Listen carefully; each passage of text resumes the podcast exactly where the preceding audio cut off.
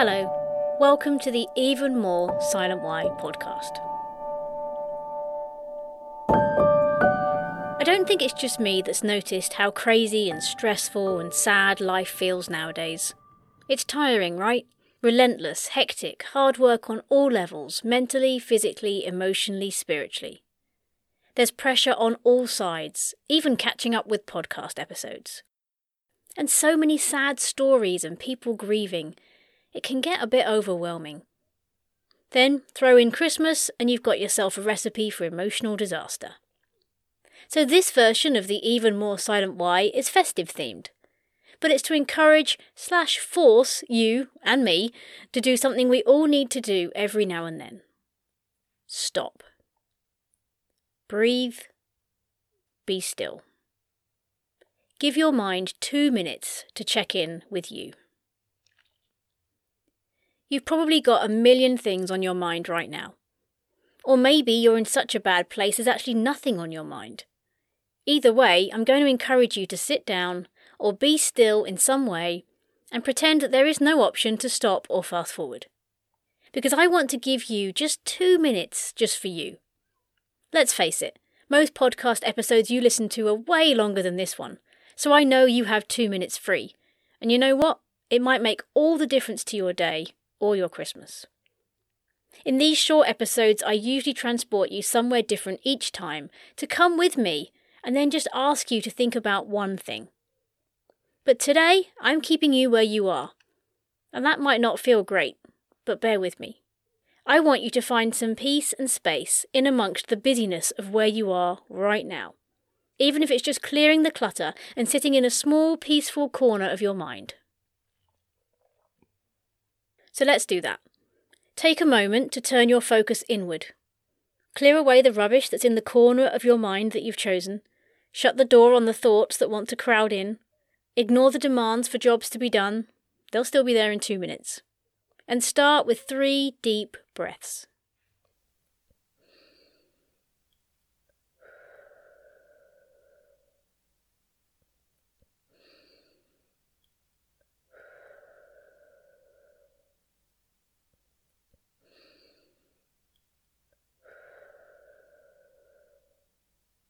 Now, over the two minutes of beautiful piano music that my brother in law recorded for me last year for the podcast, I want you to ask yourself what do I want from this Christmas and New Year?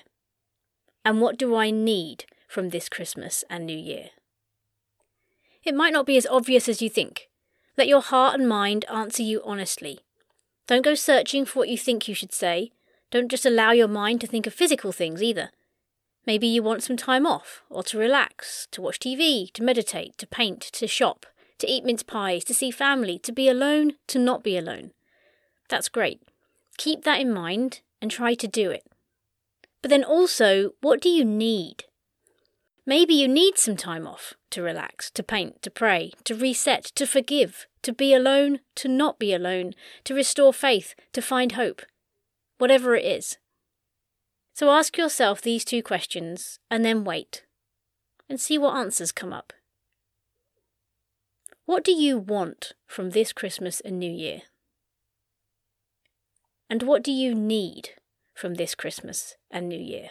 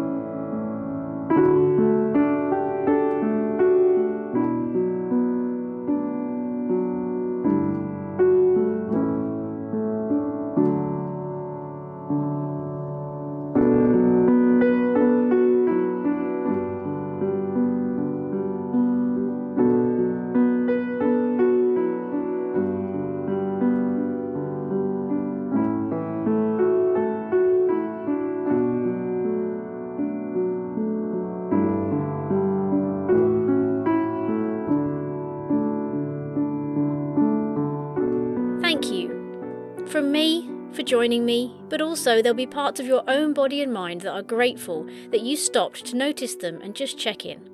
Whatever it is you identify, don't let this Christmas and New Year go by without doing something about it.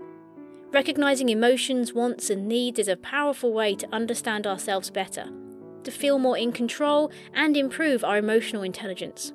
Maya Angelou said, My mission in life is not merely to survive, but to thrive, and to do so with some passion, some compassion, some humour, and some style.